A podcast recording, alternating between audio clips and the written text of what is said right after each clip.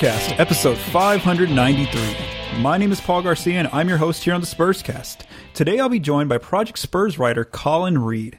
In this episode, Colin and I will discuss some observation from the Spurs' last five games of the season and shine the spotlight on a few players. Let's go ahead and begin. Colin, how are you doing?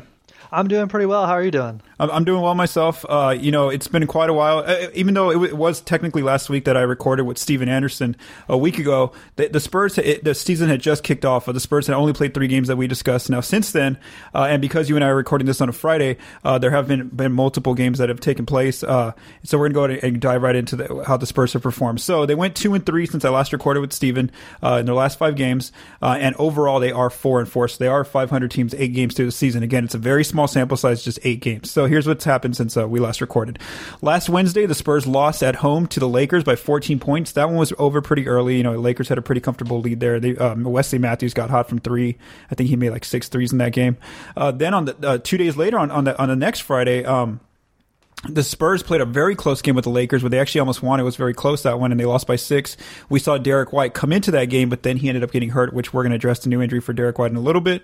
Uh, then on Sunday, the Spurs had their first, you know, really blowout of the season where it was pretty much over. The Jazz came into town. They, they beat the Spurs by 21, but I mean, they led by almost 30. I think they led by 30 points at one point in, in that game. It was just, you know, it was over. They, the Jazz just, I think they put 63 points from three on the scoreboard. So, and you know, Bojan Bogdanovic had multiple threes, Donovan Mitchell, Mike Conley, uh, Royce O'Neale, just, you know, every jazz player pretty much made a three almost it looked like in that one. So that one was over early. But then you know, again, we don't want to talk too much about recency, uh, you know, l- looking too much at, at, what's going on, but I mean, the Spurs have played well in their last two games coming into this recording. On Tuesday, they got a really good win against the Clippers, who were without Paul George, uh, by three points. They, so again, they beat the Clippers by three. Spurs had a pretty good lead. They, they, they had boosted that lead up by double digits, but then the Clippers did make a comeback and actually lead by one at that, but, but the Spurs were able to close it out. You know, they avoided a Kawhi Leonard game winner, uh, to, to, send the game into overtime or, or to even win the game.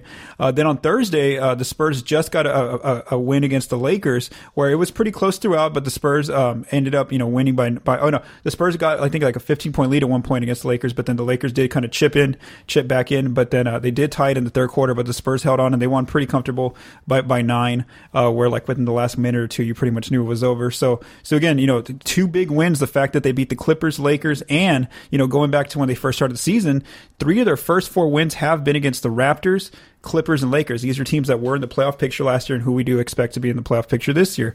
So uh, let's first begin. What is, what is your take on the on these last five games and just overall at four and four to begin the year? Yeah. So looking at these five games, um, it reminds me a little bit of how this, even though their record is maybe similar to where it was at this time last year. Um, it was probably three and five after eight games last year because they won their first three games and then lost, I think, like ten in a row after that.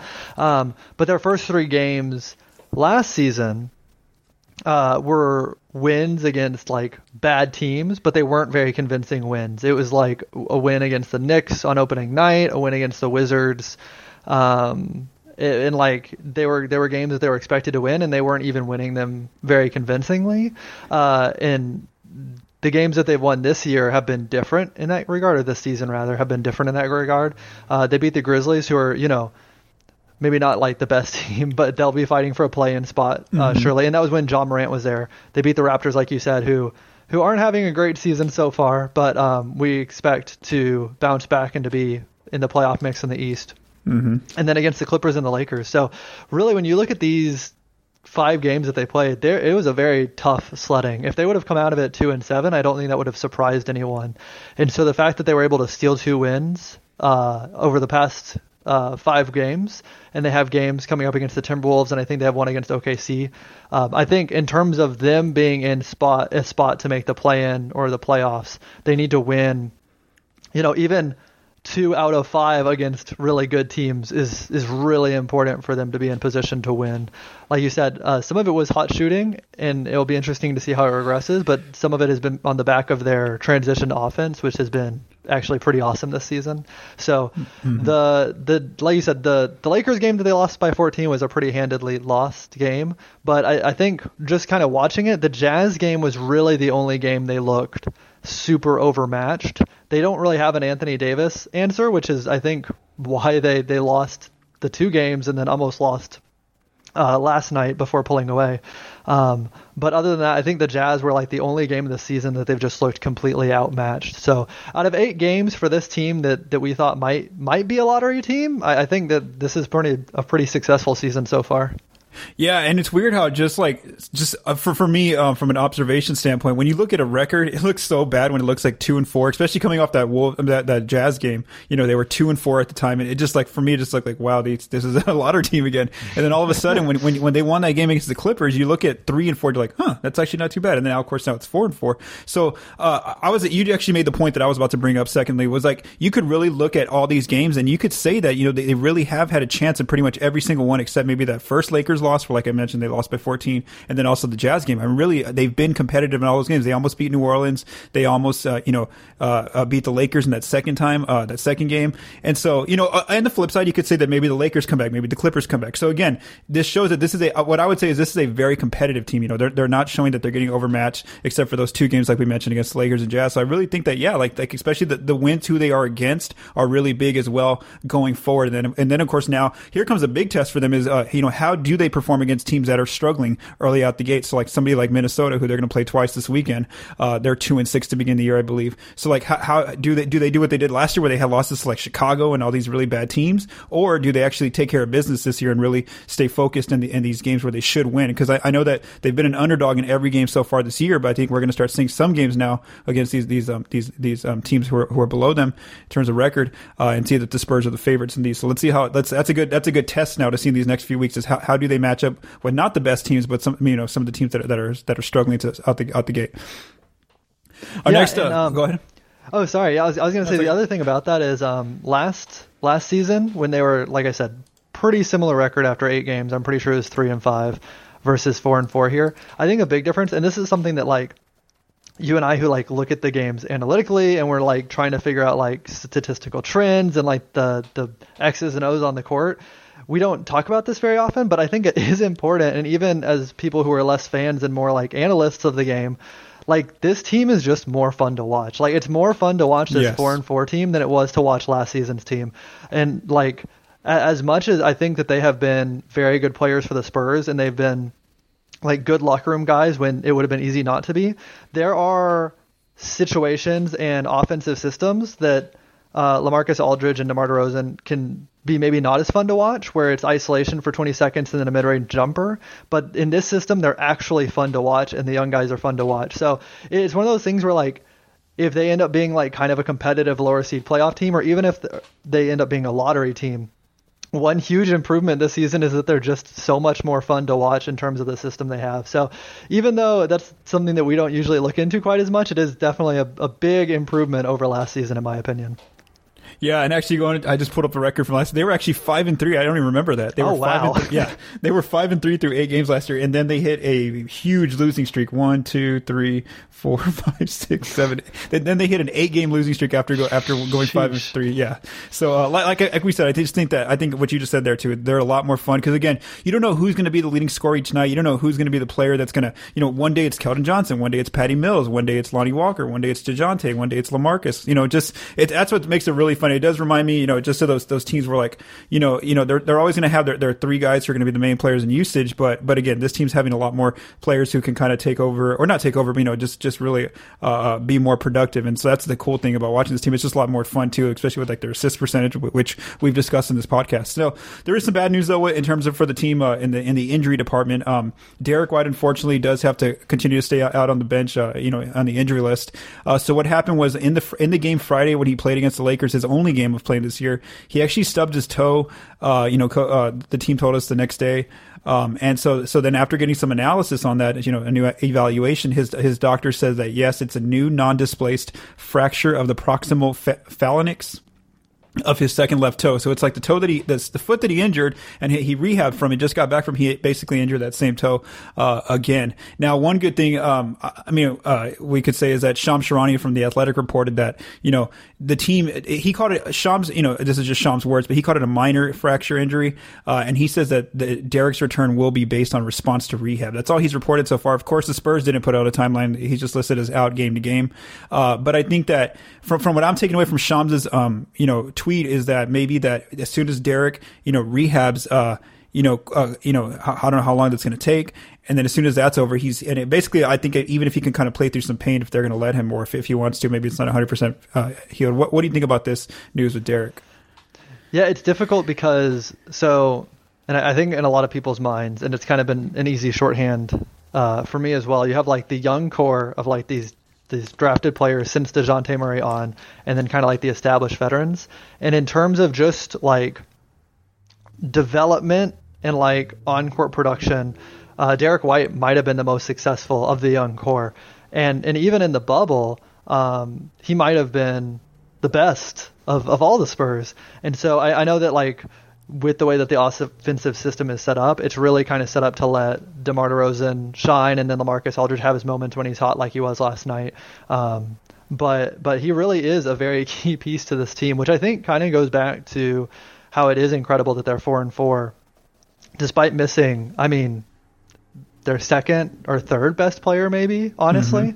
Mm-hmm. Um, so I think when they when they there'll be some interesting rotational things when when he does come back yes. in terms of mm-hmm. what the lineups will look like. Um, but he he is one of their best players, and and I think you know obviously when you're out for the amount of time that he's going to have to be and the amount of time he was even before this, there's going to be a certain amount of time where you're kind of playing back into game shape and kind of getting used to the speed of the game and, and kind of just re getting used to NBA basketball. But I think once he kind of gets back into it in that regard. He brings a lot to the Spurs, and, and it it kind of just goes to, to show that their record right now is incredible that they're without Derek White. But it will, I think, make it difficult in some of these games against teams that quote unquote they should win where they are missing one of their best players. You know, if they have this random unexpected loss, that might just be the hole that Derek White would have filled if he were on this team. Yeah, for sure. And so, like, you know, one thing that, you know, I was really, you know, especially when he came back that first night, I was ready, to, you know, because the Spurs didn't initially say that he was hurt. Uh, he, he looked, it looked like he was fine because he even did post game interviews with us and we thought he was fine. It wasn't until the next game that we got an injury report that said that he was out. And then we all were just wondering, oh, is that just precautionary? They just bringing him back slowly because Pop did say he would be on a minutes restriction, but then Pop was, you know, discouraged and saying, you know, it is a brand new injury, yada, yada. So, like, yeah, so it was unfortunate to hear that, that he did get, get a, basically a brand new injury. And one thing he's going to bring to this team that when he ever, do, whenever he does get healthy, it's like, and this is why you know, that first game looking at the data, I was like, wow, here we go. They're about to add a new wrinkle. Was the fact that he's another driver. He's a player who can who can join Lonnie, Keldon, Demar, um, you know, from from from bursting through the defense from the outside. He's also a player who, you know, except aside from Keldon and Demar, they really don't have a player who gets to the, to the free throw line consistently anymore. And so Derek will be that third guy who can help them in that department. And then of course we know he's a good wing defender. And so you know, early on that the stats aren't looking too good for them in certain areas of defense. Uh, they're 19th right now as you and I are speaking in defensive rating. And so Derek, we just know, you know, just what he brings on the defensive end, he's gonna he's gonna add to that. So so we do know that they're not gonna you know we want to see what their ceiling can be, how good they can be defensively with all these young wings. And, and Pop was actually throwing some really interesting lineups just out in that first game of, against the Lakers where he had like stuff like he had like some, some interesting lineups with Derek flanked by like Murray and, and Lonnie and Keldon or Devin. You know, oh no, Devin didn't play that game, but you know they Pop can be a little bit more experimental as well in terms of the defensive versatility he wants to throw out there when, when Derek's uh, healthy. So again, we are we are just waiting for Derek to get healthy and whenever that comes. And right now it looks like the Spurs are keeping him keeping him out uh, just for a game to game basis. They're not. They haven't put an official timeline, uh, injury timeline. Now, one player because Derek did get hurt, um, you know, unfortunately, there is uh, uh, some some some um, a chance for another player to step up, and that's Devin Vassell. We did see that in that one game where where Derek was out, Vassell got a DNP, his first one of the year. But aside from that, now that Derek's hurt again, well, then now Devin's getting all those wing minutes off the bench. So this is a very rare chance for a rookie to be getting, you know, 16 minutes a game is what he's getting right now, and he's and he's looked really good from from what I've seen. Again, when you really want to watch Devin, you don't want to look at his base stats because they're no. When you really want to watch Devin, you don't want to look at his base stats because they're no. They don't sound at that impressive. You don't want fouls, but you really want when you watch a game with the Spurs, watch Devin off the ball. He is so active. Whether he's helping out on defense, whether he's just sticking his hands in there, um, you know, saving um, uh, attempts where where a player's about to get a layup or or, or cutting off a pass. Uh, he's gotten a few blocks as well early on in the season. So so I've been really impressed with him, and especially also on offense in terms of his shot. So let's let's talk about some of his, uh, just how he's played so far. Um, So I, I, mentioned his base stats there. Uh, his shot profile: thirty-seven percent of his shots come in the paint. A lot of those are off like steals and then just finishing um, at the rim or, or making some cuts. Uh, thirteen percent of his shots from mid-range. Uh, he doesn't shoot too many of those. And then, but here's the big one: half of his shots are coming from three. So he's just showing to be a three and D uh, type of player. Uh, his three. It's, it's early in the season. Again, this is a very small sample size. Only fifteen attempts, but he is making fifty-three percent of those attempts. His three-point shot right now. Uh, here's what's actually really interesting, Colin, is that he, only thirty-three percent of his attempts from three have been wide open. He does take a lot of threes when they're semi contested or, you know, there is a defense defender pretty close to, to him. And then, like I mentioned with his on and off ball activity on defense, uh, he's second on the team in deflections per minute. He's first in steals per minute. He's second in blocks per minute among players who play the most in the most games for the Spurs. So what have you thought about, uh, Devin's early, early, um, you know, play so far in, in these uh, first seven games for him? Yeah, I think, um, you know, you talked about his stat line maybe not being the most impressive part of his game. You have to kind of watch the tape to see it. But I think mm-hmm. one of the really impressive stats here is the minutes played. You know, almost 16 minutes. Like if you look at uh, kind of what I affectionately call Spurs University, they draft players. Yeah. They send them to Austin for about a year, and then maybe at the end of that first season or that second season, then they kind of get time in the rotation.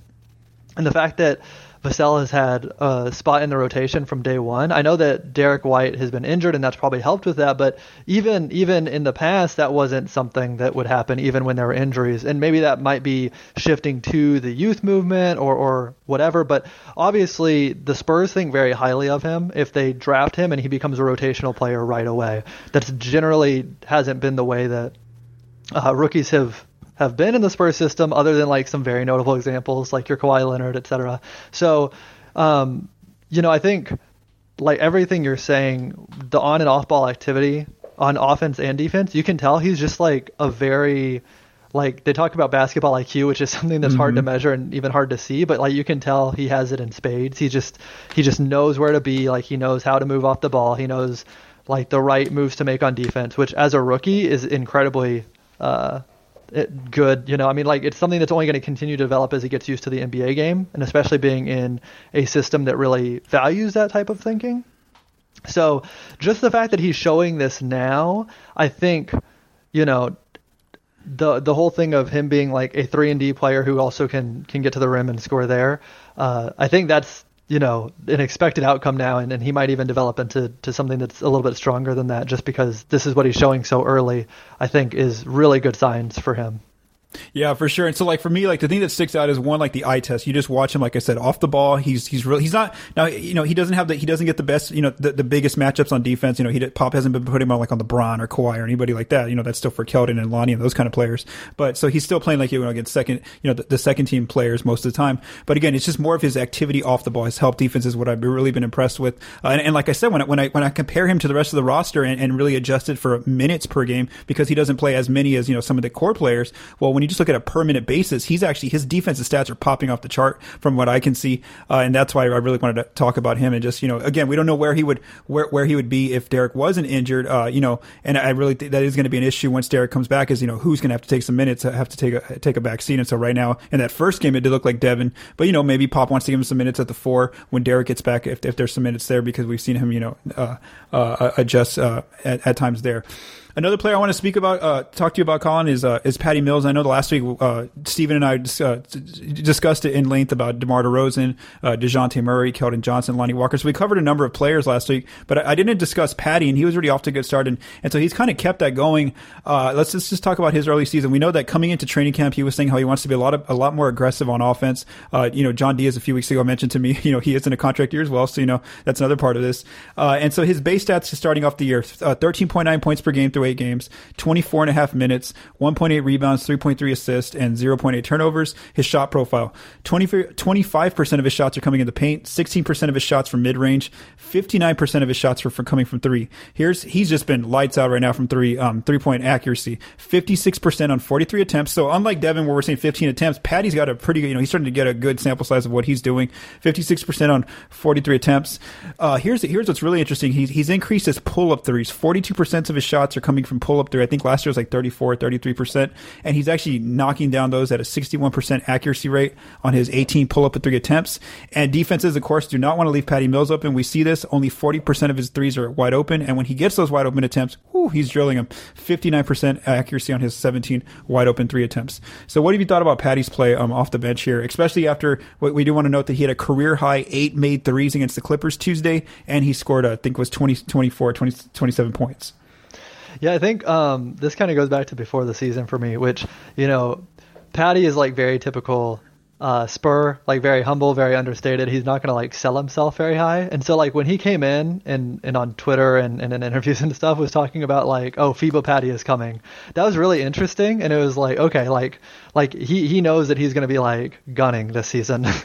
and um obviously it's been very successful. Like you said, the 43 attempts is um, a good enough sample size to believe that this is real in terms of the shooting. I don't know if it's going to stay at 56% all season, yeah. but mm-hmm. you know there are players who have shot in the high 40s uh, and around 50% for a season on high number of attempts, and I think that might be something that we're looking at here.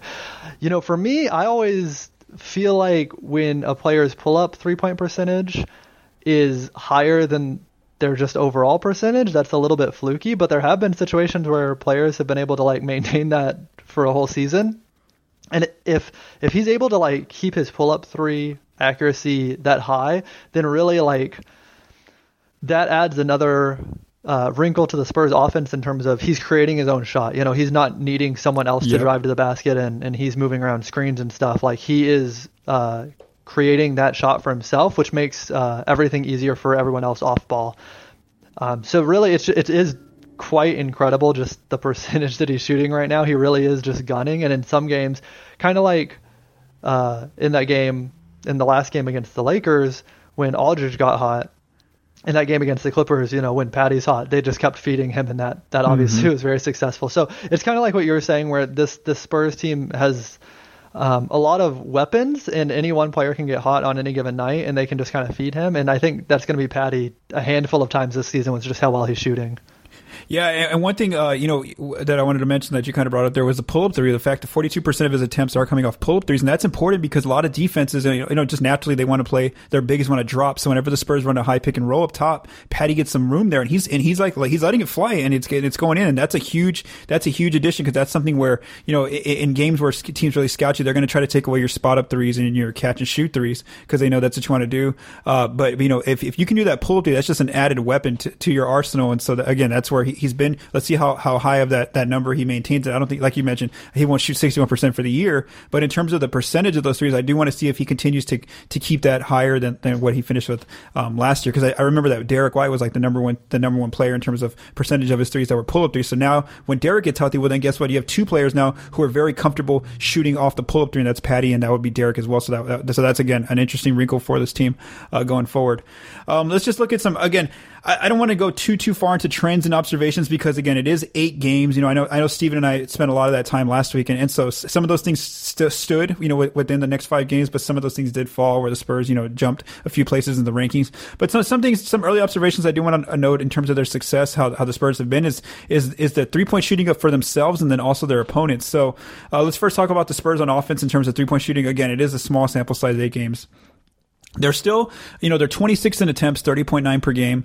They're third in accuracy, 40.5%. Again, it's an eight game sample size, so you don't want to put too, too much into that because it's, you've seen some nights where the Spurs really struggle from three and then nights when they're really hot. And so what happens when they get hot? When they shoot 40% or better from three right now, they're four and one. So a lot of their wins, uh, you know, so far this year has been when they're, when they're hot from three. Uh, and we just saw some, his, like, not historic, but yeah, I mean, some, some pretty shattering, um, for, for the Spurs in terms uh, of, volume of threes. They made 60, I'm not 60. Uh, they made they got 60 points from the three point line against the uh, the Clippers on Tuesday, and then they backed that up with 48 points from three against the Lakers. And so again, in the last two games, they got really hot and they made they made a number of threes. Uh, so what have you thought about their three? And, and, again, some some players are shooting very well. Patty, we mentioned Devin Vassell, Keldon Johnson's shooting well. Even DeMar DeRozan, even though he doesn't take a lot. So there are players who, who normally have, have kind of surprised us in terms of, of how they're shooting so far the year. against a small sample size. What do you, what have you thought about their three point shooting on offense?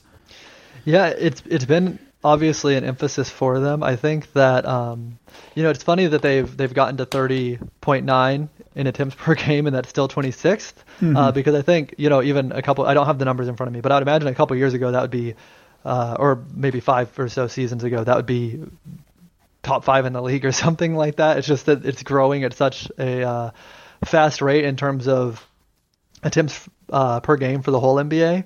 But you know, obviously, if they can convert them at this kind of clip, um, which this has honestly been a formula for the Spurs when it comes to three point shooting in the past, which is don't you know quote unquote don't take a lot of attempts, even though 30 is still actually a good number per game. It's just low compared to the rest of the NBA. But like just make sure that those attempts are good attempts, and that's kind of mm-hmm. um, what it's what it's been so far. Like you said, it's hard to focus on trends this early in the season, but some of it has been like looked real. For instance, like Patty. Um, some of it has been kind of like a wait and see, like some of the games where DeRozan has hit three of four. That kind of stuff is is not something that's like existed over a whole season before. But if that is something where he is a catch and shoot threat of even just two or three a game, um, all of a sudden that opens up the the the like paint for a lot of the younger guys who are trying to drive to the rim and such. So, yeah. It, oh, go ahead. Go ahead. Oh yeah, yeah. It's just one of those things that it really adds a lot to the team. It it's hard to know uh, without digging in more to the film. It's kind of like a chicken or the egg thing, where this team has become so um, big on pushing and attacking the rim, and has that made it easier for them to hit threes, or is it the fact that their shooters are hitting threes at a good rate that it's easier for for players to attack the rim you know but however that works it definitely is a an offensive system that is successful but like you said there are some nights where it's not falling i know against the jazz i think i think they made like six or nine yeah or they something. only made six yeah they had yeah yeah and, that i mean just I, I don't know how you win an nba game in 2021 when you make six three pointers. Um, so yeah, yeah, it's it's obviously been a good trend so far, but like you said, it's one more game and they could fall back to, you know, I mean, like tenth in accuracy or something. Yeah, yeah, for sure. And so like that's a, that's a good point. The, the, the one that you brought about the Jazz is that you know when they have those bad nights, they don't have a lot to, to help them supply because they they uh, you know they, they do attack the rim a lot. Uh, they're ninth, I think, in, in, restricted area attempts, but they don't finish well there. They don't get to the free throw line, you know, at a at a high percentage, and then of course they they they, they still take a, a, good chunk of mid rangers. So like mathematically, it, be, it comes to, it becomes tough if they're not making these three. So that again, that's something to watch. Let's talk about their, their defense though on the, on the flip side with their three point defense because there is some issues there as well. This is what leads a lot of their losses is that opponents they're they're doing a good job in terms of not letting teams shoot the three. They're they're seventh in terms of keeping t- teams down from shooting threes at thirty two point one for opponents per game. Uh, however, teams shoot very well so far in these eight games. They're, they're, the Spurs are dead last in accuracy for opponents teams are making the exact same amount that the Spurs make, 40.5% exactly that our opponents are making. So it makes the Spurs 30th in accuracy.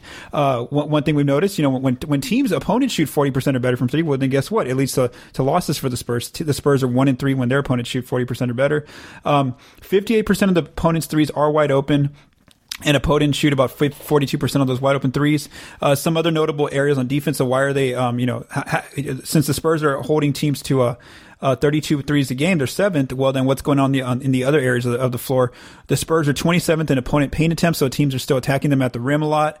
Uh, they're they're doing they're getting better at making teams take the shots in the non-restricted area and the mid range. They're 13th in both of those categories. And, and, you know, for me visually, that just that just shows you know Jakob Poeltl dropping, shows LaMarcus Aldridge dropping. They're they're willing to give the teams those mid rangers. They're trying to get them to take those, and so if they take them, I think the Spurs are happy and they live with that, and that's why uh, you know that, that that's why um, you know you do see that the Spurs are doing a good job of not putting letting teams take a lot of threes against them, and then also their fifth in opponent free throw rate. Where, where except for that New Orleans game, they've done a pretty good job of not putting the opponent on the free throw line uh, so far. So what have you thought about you know I, I, did write earlier, you know, about a week ago when the Jazz got hot from three. I, I, did some some film investigation. I just saw that you know there was some trends in those games when the when teams got hot. It was like it was like multiple things where like it was transition threes a lot of the times. The Spurs were horrible in, in communication where players wouldn't talk to each other about who to guard. So you'd see somebody trailing or just pull up from three. Uh, a lot of it was driving kick action by by the offense where they got into the teeth of the defense and the Spurs weren't doing a good job of help defense.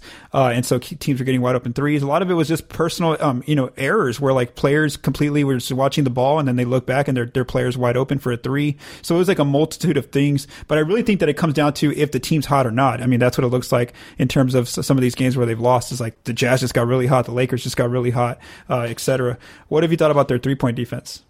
Yeah, I think you brought up a good point of in terms of how uh, opponents, Spurs opponents, are getting good three point looks. I think there was a sequence last night, and obviously this is only two possessions compared to eight games, but um, where Caruso got two fairly wide open threes and hit them both kind of back to back, and one of them was a transition look where he ran down the court and, and he just wasn't covered in the way that he should have been. Probably a miscommunication, like you said.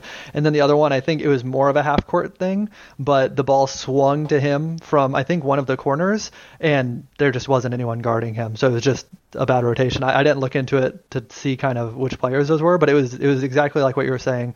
Maybe late rotations, um, miscommunications, things where uh, I haven't I haven't really investigated to see how often this is happening, but it feels like something that we've seen a ton where uh, teams will get the ball into the post and then run actions, and it'll result in very wide open three point shooters against the mm-hmm. Spurs very often. So it seems like off ball action um, is a foil for the Spurs, and it kind of has been for the past two or three seasons.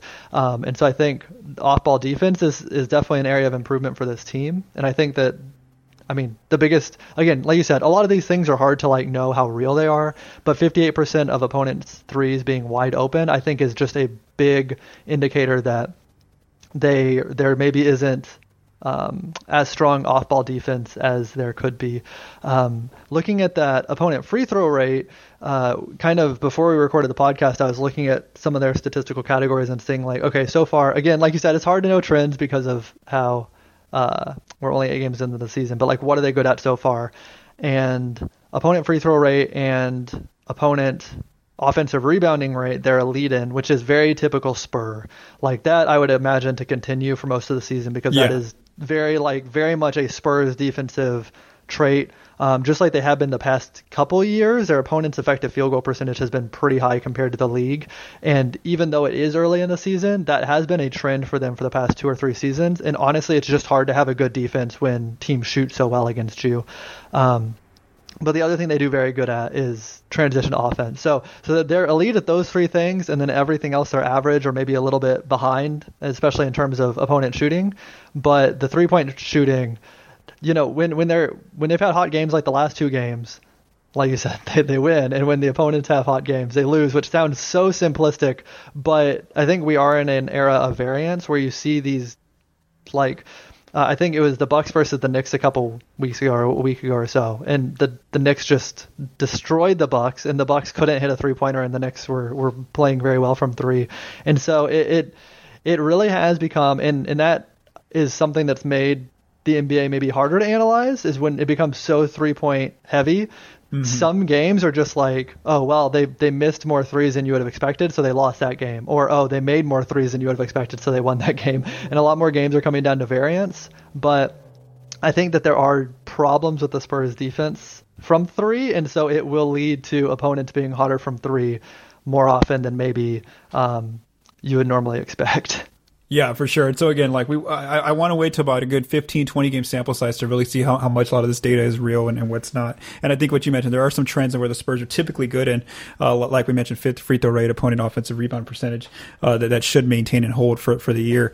Uh, let's talk about one area, one other area that I've observed that has led to some success or, or failure for this team, and that's the transition defense. And it's something that Coach Pop talks about. It's something that the players talk about. So right now, you know, on the year, like you mentioned, on offense, they are playing fast. They're a top 10 team in terms of pace. They're a top 10 team in terms of scoring in the fast break. But on defense, they are 27th in opponent fast break points. And one thing I've noted is that whenever they give up 20 or more to a, to an, uh, to the opponent fast break points, they're 0 and 3. And so I noticed that, you know, in this, game, this game where they won against the Clippers, they only held, they only let the Clippers get eight points in transition. The game that they won against the Lakers, they only, they kept the Lakers to eight points in transition. The second game against the Lakers, when they were almost won, when they were very close, was competitive throughout. It's because they only allowed the Lakers to have 12 points in transition. So I think that that's another big focus is that this team at times when, especially when they're getting blown out, like against the Lakers and Jazz in those two games, those two losses, they can, uh, you know, just just they're playing fast, yes, but they let they don't they, they lose their focus, their, their, their miscommunication on defense, and so the other teams get up and run with them and, and end up making them pay for it. And I have noticed that when the Spurs have a more concentrated effort, you know, I've talked to the players about this. I've asked DeMar DeRozan and I've asked um, I think Keldon Johnson or Dejounte Murray, you know, was that an emphasis for you all whenever they win these games when they hold the, the opponent below, um, you know, 20 points in transition? And he's like, yes, you know, that was our, our mindset was want to make sure we're focused on that. And that's a big part of the old Spurs system is, you know, really do not let teams uh, get out and run on you and, get a lot of easy points. And so if they can do that, I think that we're seeing that any game where, where they're holding the, the opponent below 20 in transition points, uh, then, then they're going to have a chance here where they're going to keep it competitive and they can still play fast themselves on the other end. Yeah, and, and so so one of the things that's been a little bit frustrating for me is I remember hearing this story about um, kind of the first drill that the Spurs would always do in training camp, and I, I have I have not been able to find it in recent years, but I, I remember hearing or reading or seeing that you know every every single year when the Spurs would come into training camp, especially during that dynastic period, the very first thing they would work on is transition defense drills. They would start from the very beginning. That was the cornerstone of the defense was making sure that they had a solid transition defense. And I think that's probably still a pop philosophy. It's just a matter of getting the the system into several of these new players or maybe some of the the players who have been there a while like is is getting down the court and stopping a dribble or, or picking up a cross match for uh, a three point shooter so that they're not wide open in transition? Like, is that in their skill set currently? So it's it's definitely an area. Again, you talk about the free throw rate and the offensive uh, opponent offensive rebounding rate um, being good trends for them recently, and I think transition uh, in the post Kawhi era, transition defense has been something that's been difficult for them. Um, so it's it's one of those things that'll be interesting to see if that improves as the young players get more reps. But it's definitely one of those things where, d- despite them being so good in transition, if they give up, like you said, 20 transition points or more, they're 0 and 3 right now, and it really is a recipe for disaster, especially if their three point shooting, opponent three point shooting, continues to be as poor as it is.